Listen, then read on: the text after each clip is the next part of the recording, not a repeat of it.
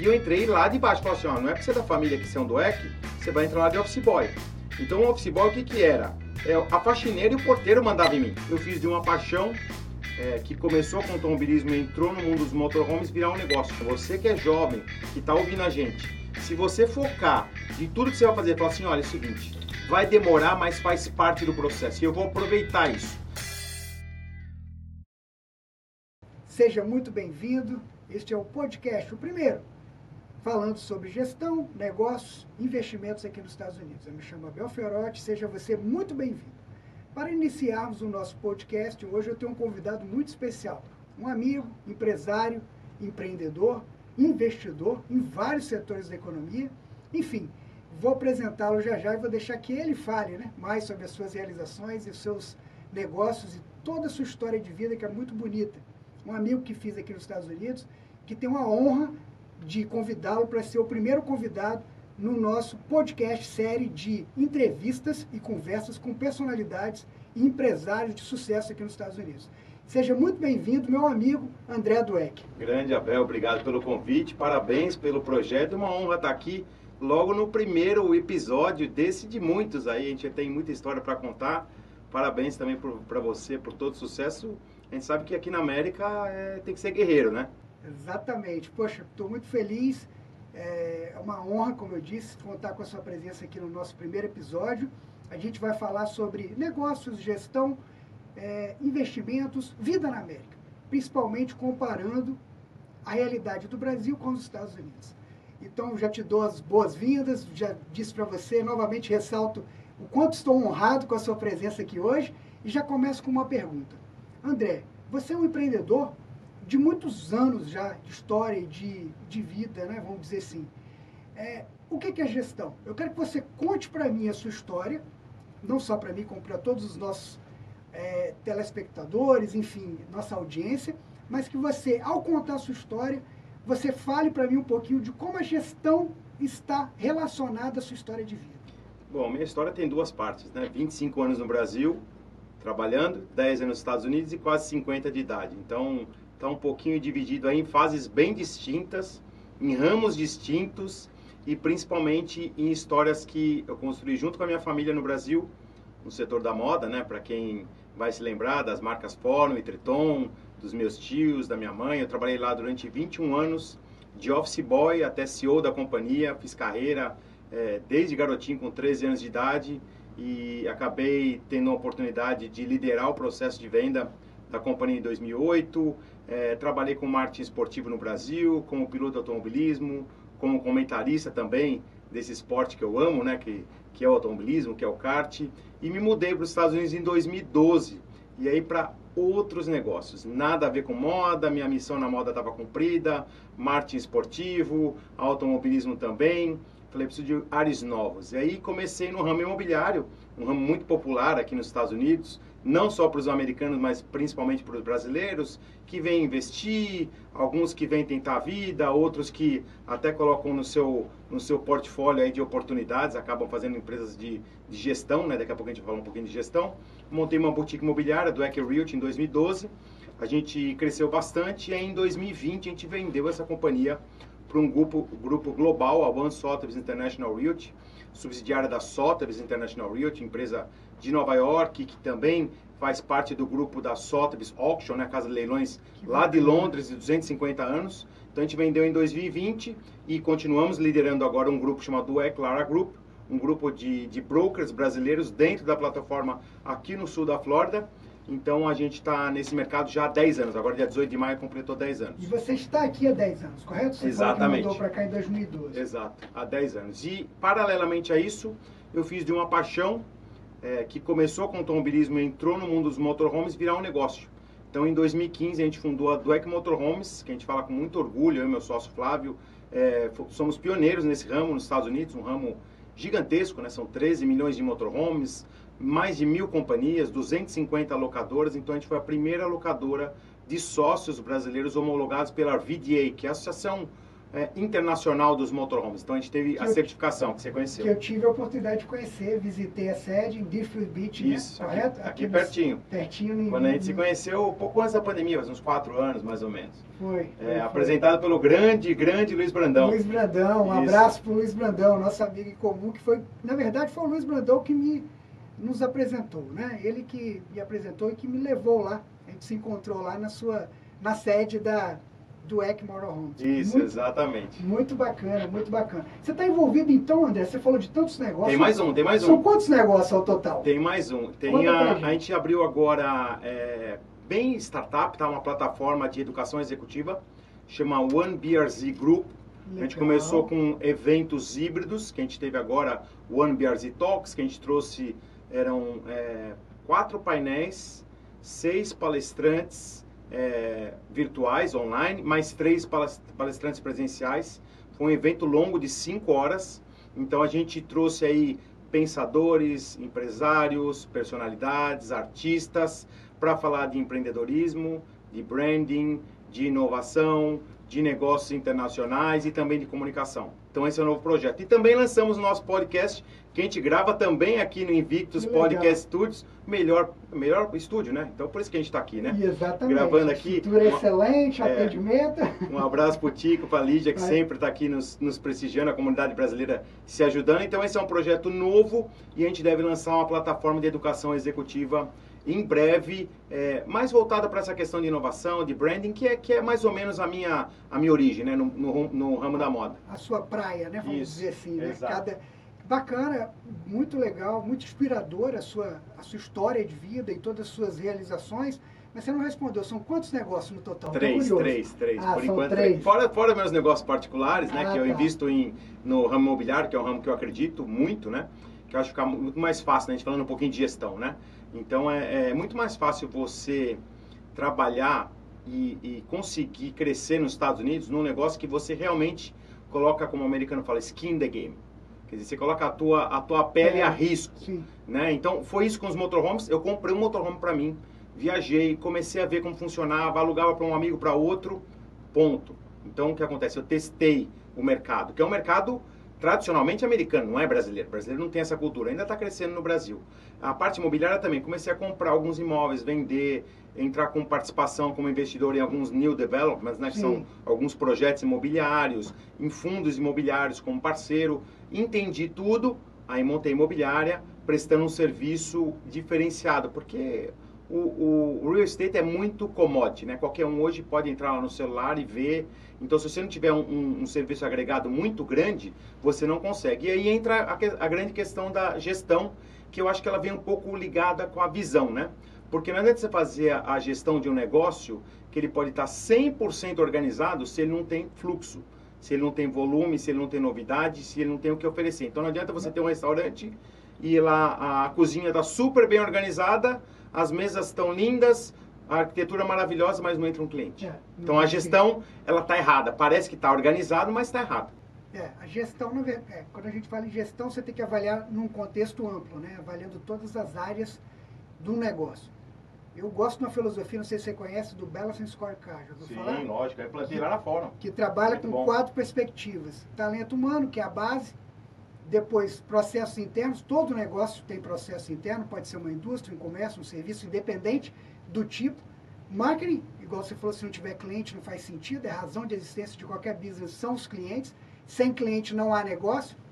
É, a geração de caixa financeiro, que é o último. Se, tiver, se não tiver dinheiro entrando no negócio, você, o negócio morre, tal como nós. Se não tivermos oxigênio, nós vamos morrer asfixiados por falta de oxigênio. Se não tiver caixa drenando para dentro da empresa, receita, a empresa também não vai ter condição de continuar, mesmo muitas vezes sendo bons negócios, até porque já vi muito negócio lucrativo falir, André. Não Sim. sei se você já percebeu. Sim. Negócio... É.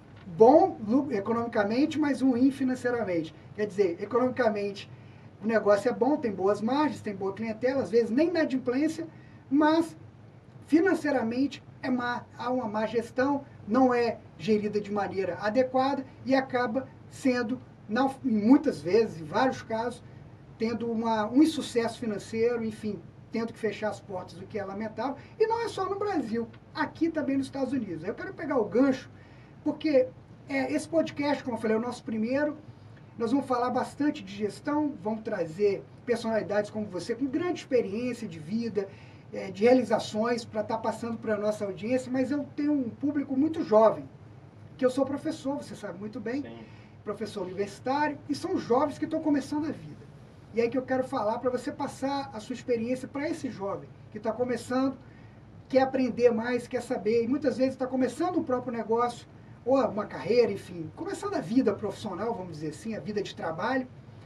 Quando, qual seria, um, essa questão de conselhos é meio, é meio piegas, né? Eu não vou dizer Sim. conselho, o que, que você poderia dizer, igual a gente está fazendo aqui um papo descontraído, por isso que eu gosto desse formato de podcast, é um bate-papo, né? Tipo, a gente vai passar um... Um pouco da experiência multa, falar um pouquinho sobre negócios, sobre business, de uma maneira descontraída, sem, vamos dizer assim, um script pré-definido. Na verdade, não tem, isso é fato, não existe um script pré-definido. A gente está aqui é, de corpo e alma, de cara aberta, assim, falando, como se fosse...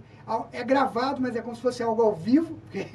A gente já fez, inclusive, uma live, lembra, Sim, André? Lógico, no, no Instagram. Pandemia. Na época da pandemia, foi muito bacana. Quem quiser pode entrar no meu YouTube, o Abel Fiorotti, no meu canal lá, Abel Fiorotti Consultor. Você pode assistir também essa live que foi feita na época da pandemia. Eu e o André Dweck, foi feita no Instagram, mas foi gravada e foi disponibilizada também no YouTube. E também está disponível no meu Instagram, quem quiser seguir, é o abel ponto fiorotti ponto u s a, U S A, né, em português. Você pode acessar e conferir o conteúdo, bem como também outros materiais adicionais. Então, voltando para a pergunta, o que, que você diria para um jovem no que diz respeito à gestão? Eu queria que você comparasse um pouquinho também o ambiente de negócio Brasil e Estados Unidos. Olha, muito interessante a tua pergunta. Eu vou voltar um pouquinho, né? Uhum. Assim como você é professor em finanças, eu estudei finanças. Uhum. Sou formado em administração de empresas, com pós-graduação em, em negócio e finanças pela Fundação Getúlio Vargas de São Paulo e M B A.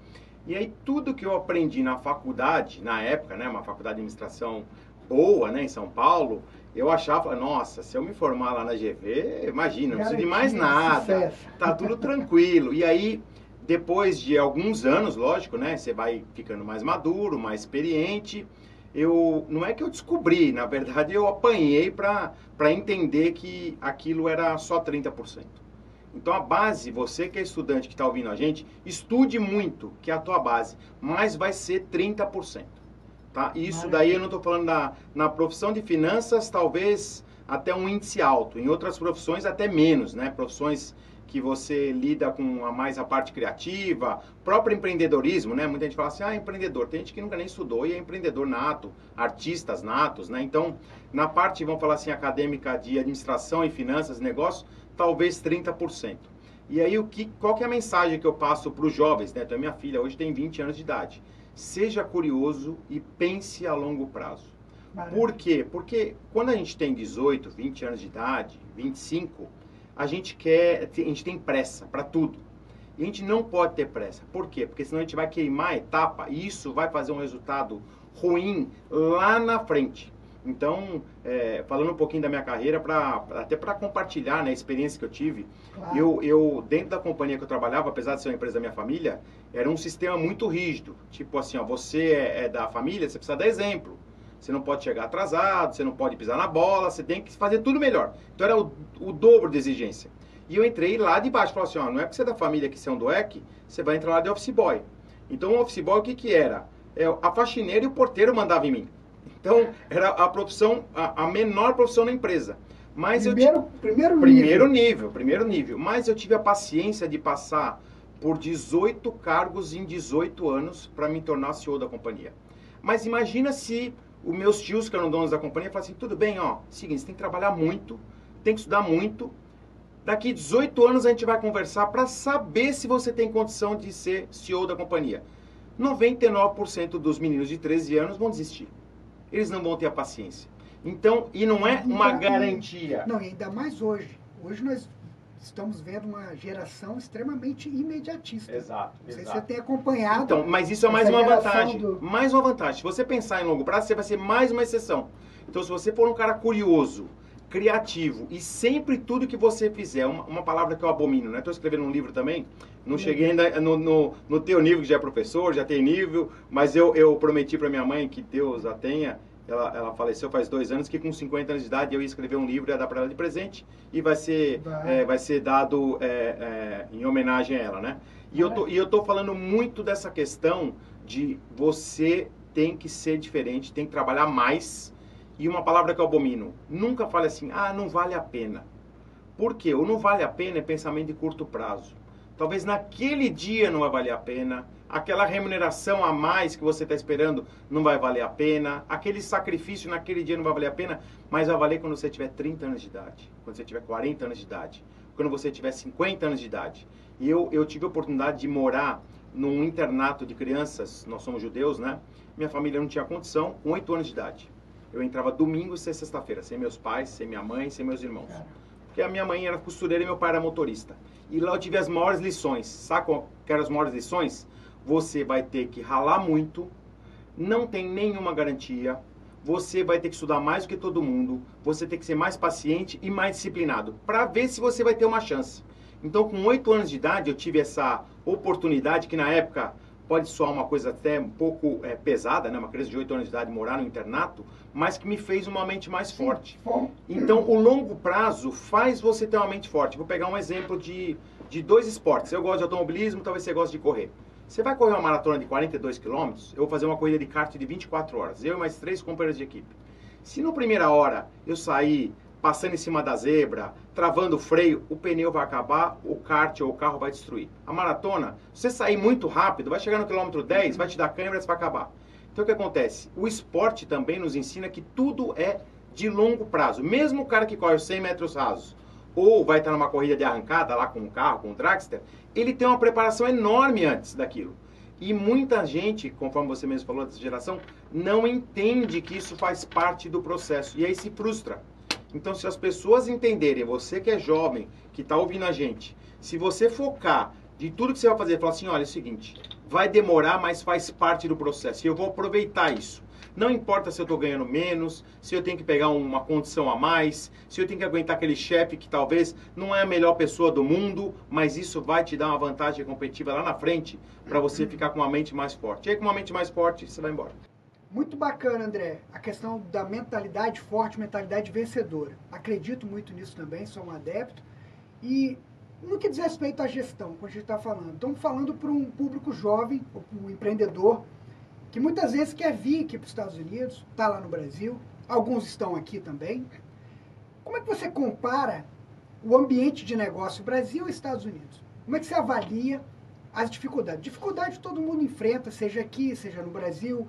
É, eu queria que você falasse um pouquinho da comparação que você faz, sendo empreendedor, ligado a vários negócios, e não só ligado a vários negócios, que é interessante da sua trajetória, que eu acho muito assim, interessante, muito é, é um exemplo, que serve de exemplo para muita gente, para os jovens principalmente, é que você, além de ser um empreendedor serial, né, um termo que é bastante utilizado hoje aí na moda, você está ligado em vários setores diferentes da economia, o que é bacana, porque às vezes você tem uma experiência em um determinado setor, você mestre aquele setor, você é muito bom naquilo, mas você vai transitar em outro setor, muitas vezes você não é tão eficiente. Isso acontece, é comum. E você tem sido eficiente em vários setores, então isso é, é muito bacana na sua trajetória e tem conseguido resultados É, consistentes em mais de um setor da economia, setores distintos. Está falando de moda, está falando de real estate, que é setor imobiliário, para quem está no Brasil entender. Enfim, motorhome, como ele mesmo citou aqui, como turismo, você citou, né? Né? Turismo, enfim, são setores distintos, com business model totalmente diferentes, estratégias, enfim. Eu queria que você comparasse um pouquinho a realidade do ambiente de negócio Brasil e Estados Unidos, haja vista essa sua experiência que você tem, também atuando no Brasil em vários setores, que eu sei, e aqui nos Estados Unidos. O que é diferente? Como é que você avalia? Olha, eu acho que tem, tem algumas questões, né? Primeiro, não tem modelo perfeito. Muita gente vem do Brasil querendo implantar o sistema brasileiro nos Estados Unidos, ou o cara que mora muito, muito tempo aqui, eu conheço muita gente que se formou aqui, sei lá, veio garoto e voltou para o Brasil com vinte e cinco, trinta anos de idade e aí queria que o Brasil seguisse o sistema americano. E, e se for analisar friamente, os dois sistemas têm muitas falhas. Muitas falhas. Então, o sistema americano é um sistema mais organizado, mas muito engessado. O sistema brasileiro é um sistema muito burocrático, mas te dá mais liberdade de criação. Então, são coisas que você, é, se você tra- traçar uma linha tênue entre a criatividade... Então, a criatividade nunca ela pode ser chamada de jeitinho brasileiro. Porque o brasileiro vem pra cá e fala assim, ah, pô, o jeitinho brasileiro. Não, não. Se você usar a criatividade pro lado bom, ela vai te dar uma competitividade enorme nos Estados Unidos. Por quê? Porque eles são menos criativos.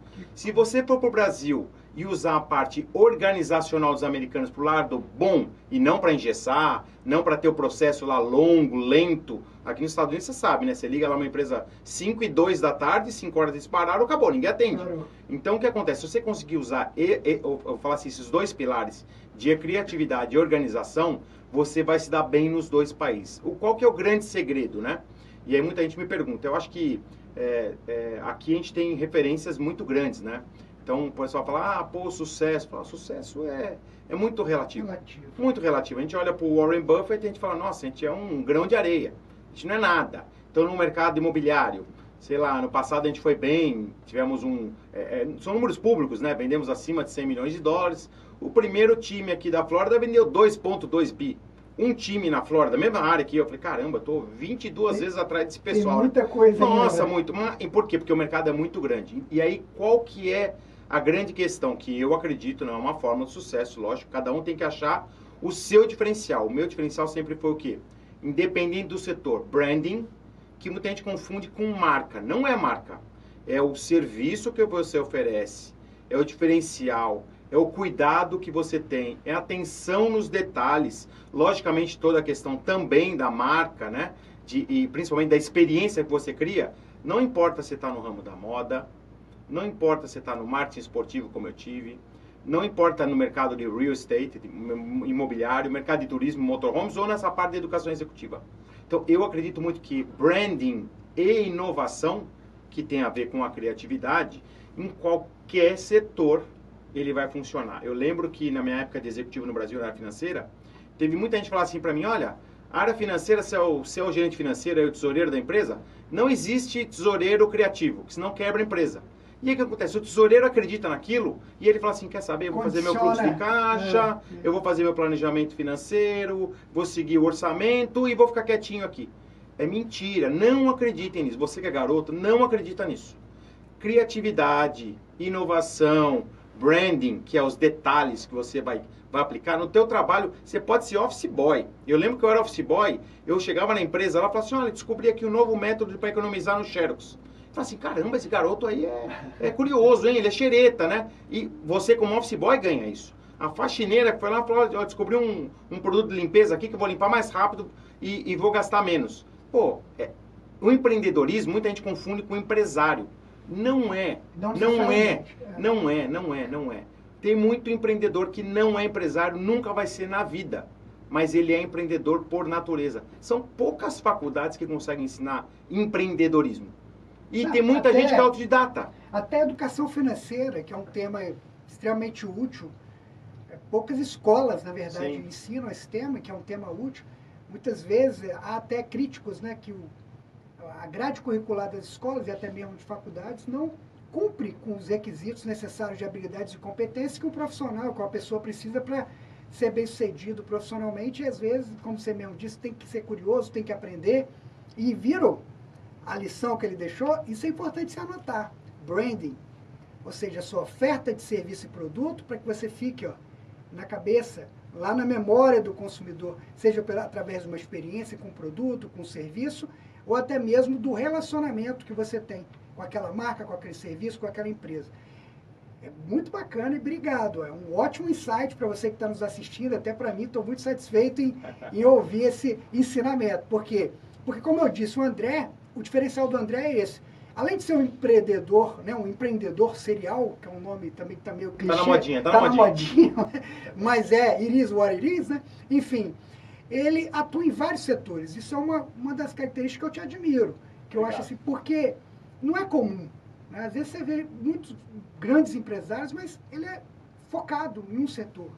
E ele até monta várias equipes. E pelo que eu percebo, você lidera os seus negócios. Você está envolvido nos negócios, correto? Sim. Você tem atividade nesses negócios. Você atua, tem uma função executiva, de repente, ou, ou mais um conselho. Eu não sei exatamente não, qual é a função. Todos, então. Então, mais ainda. Então, ele está envolvido. Então, ele busca implementar aí uma, um estilo de gestão traçado aí, numa filosofia que ele mesmo já explicou aqui, no que diz respeito do branding, que tem... tem relação com a experiência, pelo que você explicou, correto? Sim. Do, da memória, daquilo que você vai deixar para o seu cliente, toda vez que você for é, interagir com aquele cliente. Sim. E não é só cliente não, viu? Se você for pensar bem, com fornecedor, sim, com seus pares, com todas as pessoas que às vezes não são, por exemplo, eu, eu, Todos tenho, os eu, eu tenho o sonho né? de ter uma Ferrari.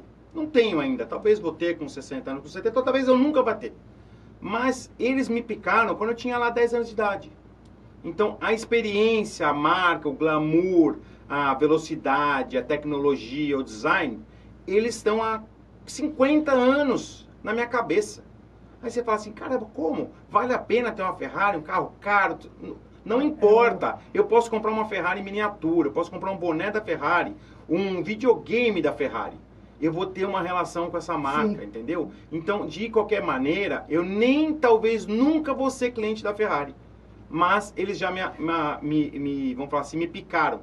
E o fornecedor, idem, idem. Eu lembro na Fórum, tinha fornecedores que eles falavam para mim, olha, é, é importante para o meu portfólio, mesmo que eu não ganhe dinheiro com vocês, vender que eu tenha um, um, uma marca como a Fórum, pelo que vocês representam, pela branding, por exemplo. Seriedade, transparência, tratar bem o, os seus stakeholders, né, que é cliente, funcionário, fornecedor, parceiro, banco, investidor, tudo isso é branding. branding. Não é você falar assim, eu tenho uma marca maravilhosa, chega na, lá no teu, na tua empresa e você começa a gritar com as pessoas. Você fala assim, ah, pô, legal. Imagina, imagina que eu vejo lá alguém da família Ferrari bater na porta, é, sei lá, um vídeo dele maltratando um garçom. É. Acabou, cara, eu não quero mais Ferrari, acabou, o glamour é. acabou. É, faz sentido. André, em relação à é, gestão, né, você lida com vários negócios, eu tenho uma pergunta.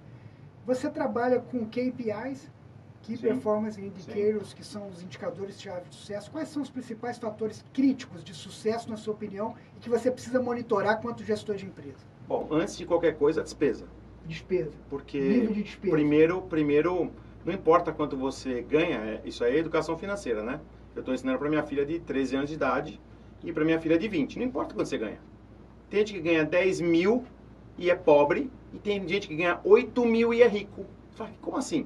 O cara de oito gasta três, sobra cinco, matemática financeira, eu estou aqui na frente do mestre, você bota lá ao longo dos anos, esse cara vai ser rico. O outro cara de dez gasta onze, está sempre devendo. Então, uma empresa é igualzinho. Então, o primeiro é olho no caixa. Antes da venda. Muita gente fala assim, não, primeiro tem que vender para olhar o caixa. Não. Por quê? Eu aprendi uma coisa uma vez no Brasil, quando a gente implantou o planejamento orçamentário, né? Sim. E aí não tinha base. E os diretores, eu era diretor financeiro, né? Aí cheguei pro meu tio, que é estilista, criador, design, zero de administração, Tufi Dweck, um gênio da moda, e falei, Tufi, e aí, qual vai ser o budget? Ele falou assim, zero. Eu falei assim, como assim, Tufi? Eu não sei qual que é, então vamos colocar zero, não vamos deixar ninguém gastar nada e vem na necessidade. E o primeiro ano a gente montou a empresa assim. Falei, o que, que você precisa? Ah, eu preciso mandar cinco cartas pelo correio. Então tá bom, cinco selos. E não vou fazer um budget de cinquenta selos, senão o cara manda quinze. Acaba estimulando. Exatamente. Então é o orçamento por escassez. E aí o que acontece? Você consegue montar também um plano para vendas. A Ambev adotou no Brasil, foi uma das pioneiras, sim, né, do sim. orçamento base zero. Seria isso, algo exato, similar. Exato, que você tá falando. Exatamente. Correto? Exatamente. E a Ambev já era uma empresa gigante. Então uma empresa é, startup, uma empresa pequena, que a maioria das pessoas... Mais fácil, né? Mais fácil. Mais fácil você fazer. Segundo, né? Segundo, é, pense grande, mas tente fazer as coisas de um jeito simples. Que a maioria das pessoas, principalmente... Eu, eu sou de São Paulo, né? Morei quarenta anos lá. É, São Paulo tem um, um defeito gravíssimo.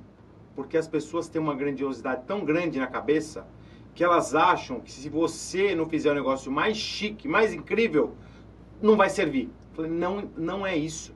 Então, a mensagem que você tem que fazer num ponto de venda, num evento, para fazer uma vitrine, um serviço, um website, o cafezinho que você serve para o seu cliente, estamos falando tudo de branding, né?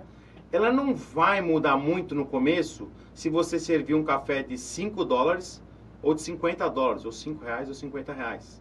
Não pode ser o café talvez de vinte centavos, que vai ser muito ruim, o café aguado.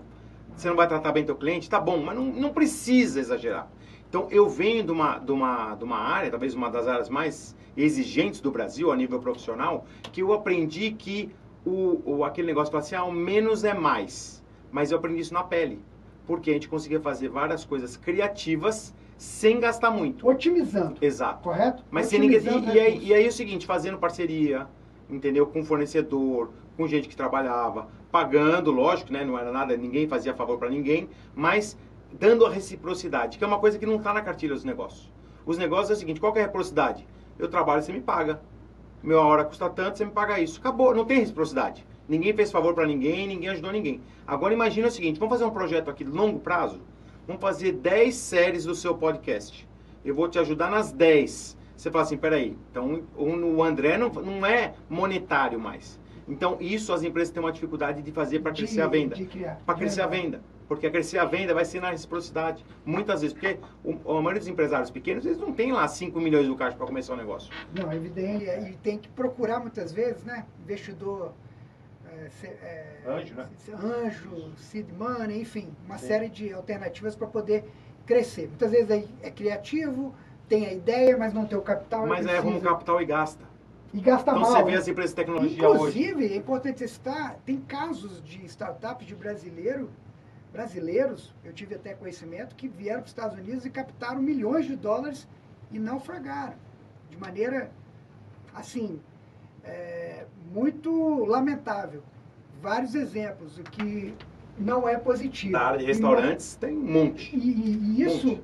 Não, os restaurantes nem foram, eu nem diria que seriam startups, porque Sim, eles trouxeram modelos é, de negócio. E é importante. Tem razão. Vamos, vamos tratar desse, desse tema. Acho que vale importante. Porque, vejam bem, você acha que você tem uma marca bem estabelecida no Brasil, você tem um negócio já de bastante sucesso, com abrangência nacional, às vezes até internacional na América Latina, e você vai vir para o mercado americano.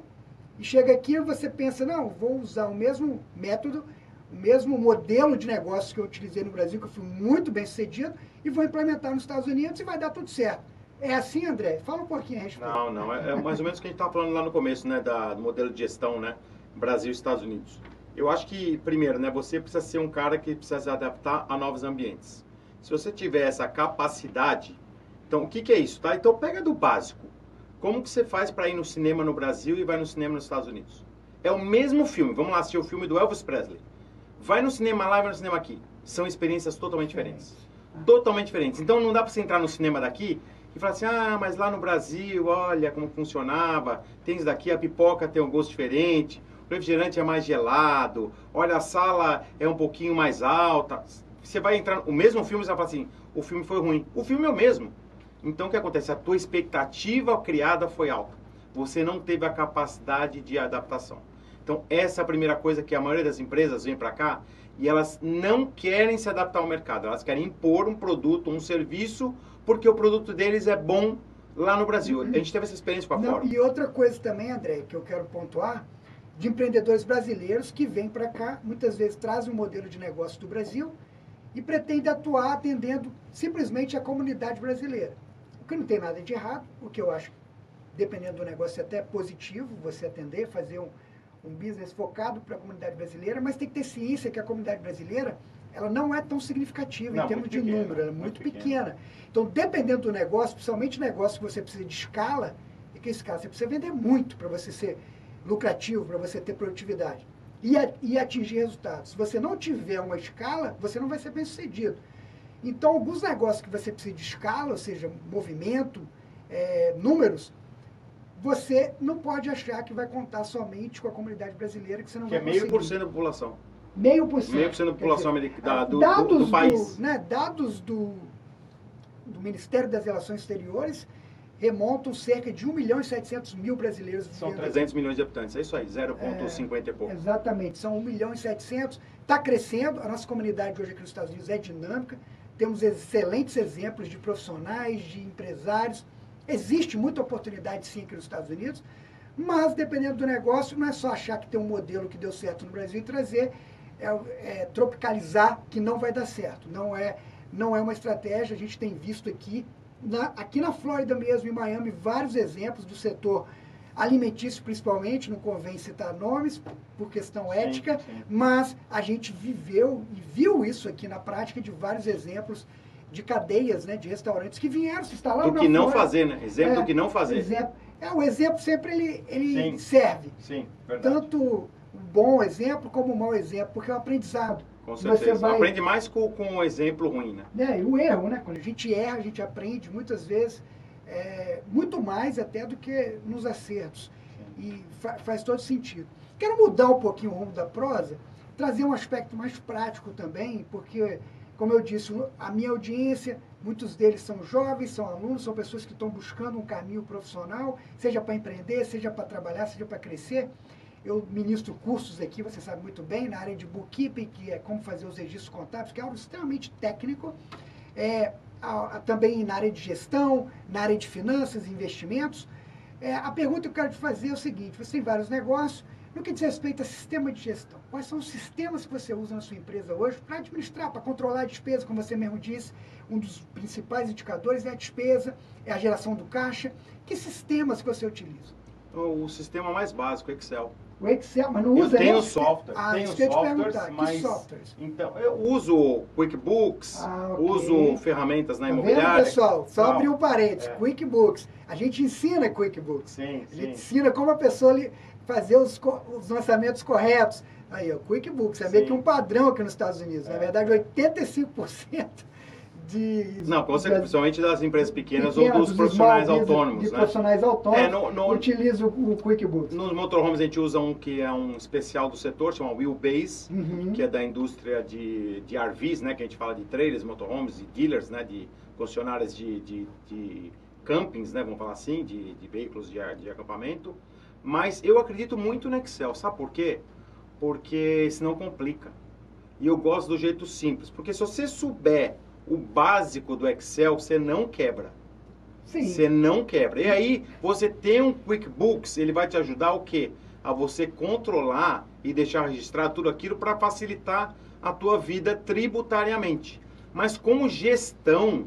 Eu acho que é, quanto mais você simplificar, porque imagina que muita gente que vai estar ouvindo a gente não vai ter a habilidade que tem um Abel Fiorotti. O talento que você tem, entendeu? E a tua capacidade de entender de números. E as pessoas têm medo. As pessoas têm medo. Tem gente que às vezes fala assim, nossa, eu sou o dono da empresa aqui, mas nem me pergunta o faturamento que eu não sei, preciso ligar para o meu contador. Assim, é um absurdo. É isso é um que eu absurdo, ia falar. Né? Eu tenho uma frase, André, que eu gosto sempre de repetir, falo dos meus treinamentos. Você é um empresário, um empreendedor, você tem seu próprio negócio, você trabalha, né? Muitas vezes por conta própria, é um self-employed, que a gente chama aqui nos Estados Unidos, tem sua própria empresa. Você pode até não gostar dos números, mas você tem que saber. Porque não tem como administrar sem lidar com números. Concorda, André? cem por cento. Administrar é lidar com números. Se você não souber lidar com números, você pode até escolher outra profissão. Mas pense bem, independente da profissão que você for fazer na sua vida, mesmo na área de humanas, que tem pouco é, cálculo, né, foge um pouco das exatas, você vai lidar com números, você vai receber um salário, você vai precisar ter, nem que seja uma gestão básica. Familiar básica, você precisa disso. Então, eu costumo sempre dizer, você pode até não gostar, mas você precisa saber, você precisa aprender, você precisa compreender.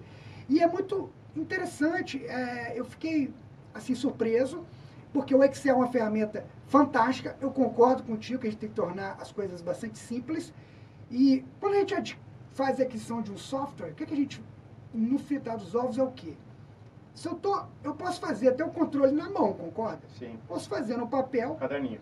Lembra do livro Caixa? Você Sim, pegou lógico, essa época? Lógico, pegava lá o, o, o Lotus, que tinha lá o, o carbono. Então, e, o, e a ficha Cardex para controlar Cardex, estoque. Cardex. Você lembra? O Cardex, então. É, o Lotus antes do Excel, né? Antes do Excel, é. que foi, foi uma, uma planilha sim, também, né? Sim, eletrônica, sim. antes do Excel. Isso. E aí, é, o Cardex nem era no computador, você fazia no papelzinho mão, mesmo. O livro Caixa, que é um formulário que você comprava na papelaria, sim. movimento de caixa, e você anotava... Tinha que bater. Tinha que bater. Fechava o caixa, mandava para... São histó... Hoje, veio a informática, vieram mais as fácil, planilhas, veio o Excel. Então, quando você faz a aquisição, por exemplo, de um QuickBooks, que é um software que ajuda o pequeno empresário, inclusive, é para quê? É para ganhar tempo, para você ser mais eficiente. Não importa tudo do banco, exatamente, é para ganhar tempo e produtividade. Não é para prejudicar a sua vida. Quando você faz a aquisição de um software, não é para você gerar mais trabalho. Pelo contrário, é para você ser mais eficiente. Se não está acontecendo, tem algo errado. Ou você não entende, ou você não está conseguindo fazer. Mas... É, eu vou passar um pouco da experiência e tem a ver com o que você falou. Eu já assessorei C E Os, já assessorei é, presidentes, já tive funções também no Brasil como presidentes de faculdade, diretor financeiro, enfim, várias é, posições. Como eu sou um profissional da área financeira, sempre atuei no apoio à tomada de decisão. Quer dizer, eu gerava, tabulava as informações e ajudava o C E O, o presidente, a tomar a decisão. O que, que eu percebi nesses anos trabalhando com isso é o seguinte, que para tomar decisão, o C E O, o diretor, o presidente, isso é em qualquer lugar, é no Brasil, é nos Estados Unidos, em qualquer nível de empresa. Ele precisa geralmente de um relatório que cabe numa folha. Exato. Uma folha. Independente do tamanho, pode ser uma Petrobras, pode ser um Walmart, uma Coca-Cola, imagina a quantidade de transações diárias que tem dentro de uma corporação tão grande como essa. Mas, no final das contas, ele vai tomar decisão se baseando em um, uma folha de papel. Que eu imagino que você faz no Excel, uma planilha. Sim. E ali você tem um modelo de atuação da sua empresa, que seria um modelo mental, que você sabe todos os principais números que estão ali. E qualquer coisa que saiu da curva, você vai pedir detalhamento para o seu staff, para a sua equipe, para o contador, para o financeiro, para o cara do R H. Que que, por que, que saiu? Porque você já tem... um modelo mental. Procede contigo também? Não, como é que você certeza. Fala a respeito disso? É, com certeza. Eu, eu acho que... Eu dei o exemplo do Excel, né? Lógico que hoje eu uso ferramentas mais sofisticadas, mas é, não adianta a gente querer dar uma aula de engenharia financeira e a gente tem trinta e poucos anos de experiência na área, formado em finanças, vai ficar um negócio meio complexo, né? Imagina um engenheiro querer explicar pra gente como constrói um prédio aqui, nós vamos ficar meio maluco, né? A gente nunca nem, nem colocou um cimento num tijolo, nem tá. Fizemos um projeto arquitetônico. Então, é, ensinando de uma maneira é, simples, é, a grande questão que você falou é perfeito, né? Que se você não conseguir administrar a tua empresa numa planilha simples de uma página, num relatório simples, não é nem uma planilha, falar assim, um relatório, relatório simples de uma página, você vai ter algum problema, sabe por quê? Porque você está é, é, é, fazendo de uma maneira complexa, está complicando o seu sistema de controle. Por quê? É, imagina que você tenha lá uma padaria. Padaria, o que, que vai vender? Você precisa saber, o que, que eu vendo mais? O que, que eu vendo menos? Quais são meus horários de pico? Quantos funcionários eu tenho? Quanto custa o aluguel? O que, que eu tenho de perda? Entendeu? Meus insumos básicos, minha matéria-prima, padaria. Fazer pãozinho, vender leite e sanduíche no balcão. Acabou. A padaria... Então, vou dar um outro exemplo, tá? Tem um, um grande amigo meu, tem empresa de açaí. Ele, Oakberry, posso falar aqui. Eles têm um produto. Um produto. Agora tem até dois ou três, lançaram lá um shake, uma paçoquinha e tal. Mas vamos pegar Red Bull, uma das maiores companhias do mundo. Um produto. Tem lá o Sugar Free... O Red Bull normal, o vermelho, o amarelo, o verde, não importa, mas é um produto.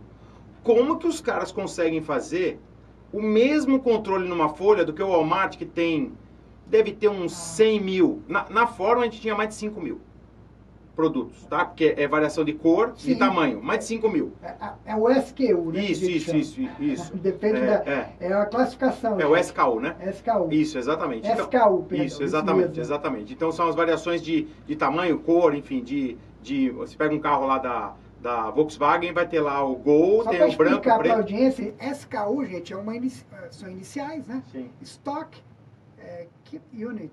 Eu acho que é isso, mesmo, é isso mesmo, é isso mesmo. É, é, um, é uma unidade mínima para você isso. fazer o controle do estoque de uma unidade dentro dos itens que você comercializa na sua empresa. Então, só para mim que é importante é. destruir, a gente falou um termo, né? Não, perfeito, perfeito. Então você pega lá o Walmart, vai ter cem mil e a Red Bull tem um, um só. Talvez vai ter cinco a Red Bull, porque tem... É, tem variações, é, tem, mas de, tem de poucas, sabores, flavors, poucas, né? Poucas, poucas, bem poucas. Ah. Aí você fala assim, as duas empresas são empresas de bilhões. Os dois C E Os recebem uma, Sim. um relatório simples.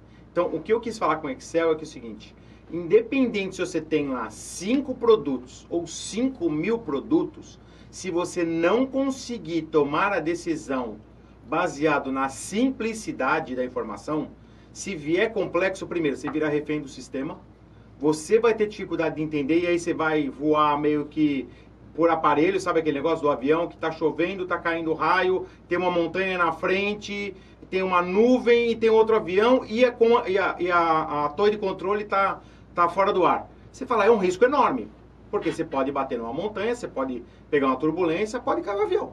Entendeu? Então o que acontece? Você precisa ter o básico. O que é o básico lá? É o G P S. O, o piloto do avião vai ter lá o G P S, vai ter todos os controles e um rádio para ele falar com a torre. Acabou. Se ele não souber operar assim, como que ele vai operar por instrumentos? Que é uma coisa complexa. Imagina, um painel do avião, estou dando, fazendo uma analogia. Quantos botões tem? Quantos, é, é, quantos visores ali tem? quinhentos, mil.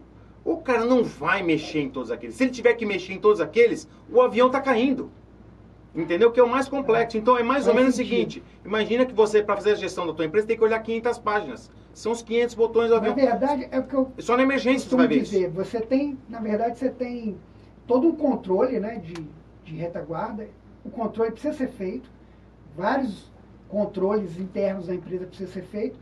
Mas o tomador de decisão, quem está lá no topo, ele utiliza eles, um relatório de uma página. São alguns indicadores macros que são utilizados para tomar decisão que vão fazer a diferença, na, na verdade, no final. Sim. Vou falar um pouquinho de planejamento. Né? Como é que você define planejamento? Uma frase. Bom, planejamento é a tua capacidade de olhar para a tua companhia do começo ao fim e me responder em um minuto. Maravilha. Então, então, se você não conseguir responder qual que é o teu planejamento, olha, eu quero vender tanto...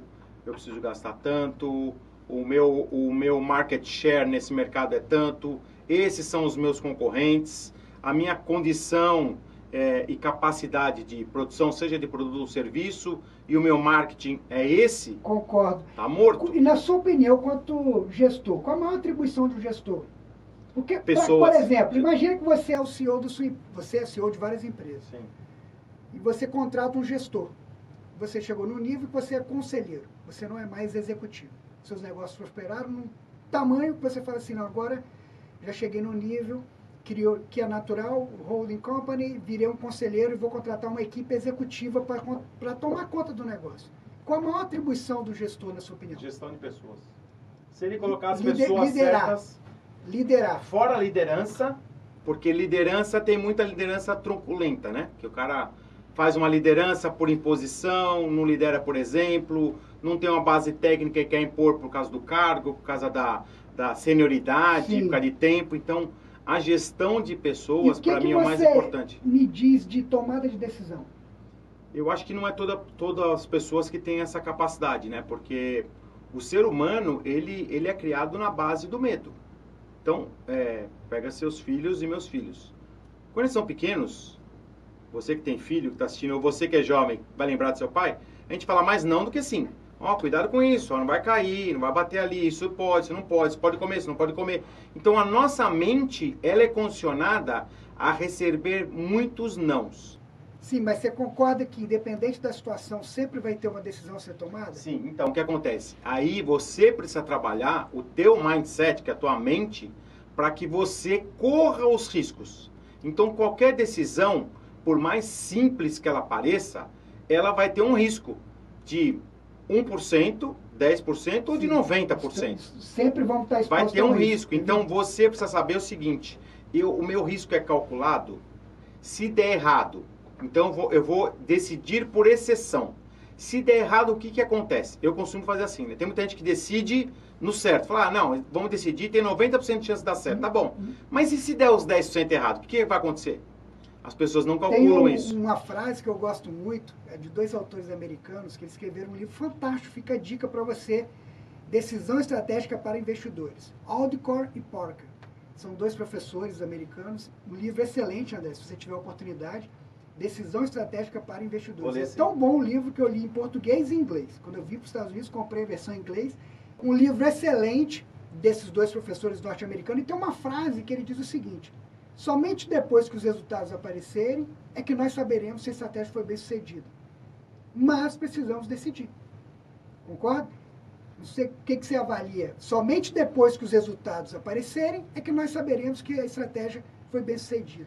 Então, eu... Quando eu falo em planejamento, André, a, a concepção, é, lógico, varia de pessoa para pessoa. Minha concepção é o seguinte, gestão está atrelada à tomada de decisão. Quanto mais o sujeito vai crescendo em cima de uma escala hierárquica, até mesmo um empreendedor, o que ele faz, em essência, é tomar decisão. Ele contrata, ele demite, ele compra, ele vende. Ele lança um produto, ele descontinua um produto. Ele compra um prédio, ele vende um prédio, ele faz... E tudo, se você analisar, a maior parte das decisões de uma empresa está atrelado à questão financeira, de dinheiro também envolvido. Aí quando eu falo de planejamento, eu falo assim, planejar é decidir. Só que planejar é decidir antecipadamente. Eu decido hoje em relação ao meu futuro, que é o que as empresas fazem, muitas das vezes. O que é que ela faz? O orçamento. O orçamento é a quantificação do planejamento. Eu vou pegar tudo que está na minha mente de metas, objetivos, e vou quantificar. Vou colocar um modelo financeiro e vou dizer, ó, para o próximo ano o nosso lucro vai ser um milhão de dólares. O que é que eu tenho que fazer agora? Mobilizar recursos e pessoas para atingir os resultados e conseguir aquele um milhão que eu já decidi. Para mim chegar no milhão, vou ter que vender tantos produtos A, tantos produtos B, vou ter que atingir a região tal, vou ter que fazer o evento X, Y, Z, eu vou ter que fazer tudo, planilhei, quantifiquei e executei. É o que as empresas utilizam, as grandes empresas, e que certamente você faz e faz muito bem na sua empresa, e que o pequeno empresário também tem acesso. E o que a gente vai estar, ao longo do, das aulas, né, que me acompanha, falando e explicando, são modelos de atuação, de como você deve fazer para tomar decisão, para conseguir aquilo que você quer. E se você analisar bem, quem planeja e decide antecipadamente, não sei se você fez isso já, mas você escreve, até escrever. Minimiza o risco. É, minimiza o risco e consegue, é incrível. Por exemplo, não sei se aconteceu contigo, muito do que eu vivo hoje, eu escrevi em mil novecentos e noventa e nove. Mentalizou. mil novecentos e noventa e nove eu escrevi. Do que muita coisa que está acontecendo hoje. Eu escrevi coisas que ainda não aconteceram. Sim. Mas eu já tenho mentalizado. Um guia, né? Você tem um guia, né? Guia. Para ir atrás, não é que Exatamente. Vai acontecer. Não vai acontecer sozinho. Exatamente. Você tem uma meta, você tem um objetivo. Aí você precisa de quê? Da estrada para chegar na meta e no objetivo. Que a gente chama de estratégia. Estratégia é o caminho. É o que vai levar você para atingir ou não o seu objetivo. O caminho pelo qual a gente deve percorrer para atingir o objetivo. Perfeito. Então, um bate-papo que eu gosto de falar sobre gestão, de trazer empresários como o André Dweck aqui, que é uma referência, não só no Brasil, como nos Estados Unidos, de brasileiro, de um bom empreendedor, assim, um empreendedor serial, como eu já falei aqui para vocês, de uma pessoa fantástica, inspiradora, que trouxe gentilmente aqui a sua experiência, trouxe a sua vivência. Eu queria que você, André, agora encerrando, a gente já está falando aqui por bastante tempo, até para não ficar um podcast muito longo, é, deixasse os seus, seus comentários, sua consideração final, qual a mensagem que você deixa para o meu ouvinte, para o nosso telespectador, que está nos assistindo agora, acerca dos desafios de gestão, de empreendedorismo. Imagina, obrigado, obrigado. Acho que, se, se eu pudesse resumir numa palavra só, é pense no longo prazo, e haja no curto prazo.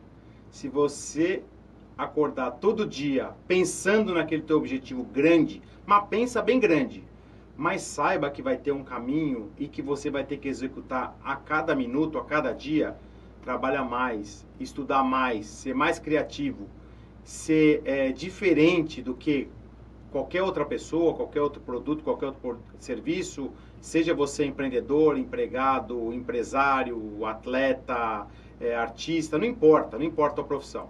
Se você olhar lá na frente e conseguir enxergar, que foi mais ou menos o que você falou, eu faço isso também, né? Mas enxergar e falar assim, o que, que eu preciso fazer até lá? É o curto prazo, é todo dia. Então as pessoas, às vezes, pensam no longo prazo e aí falam assim, ah, já que falta dez anos ainda, então eu tô, eu tô tranquilo, eu tenho tempo. Não, você não tem tempo.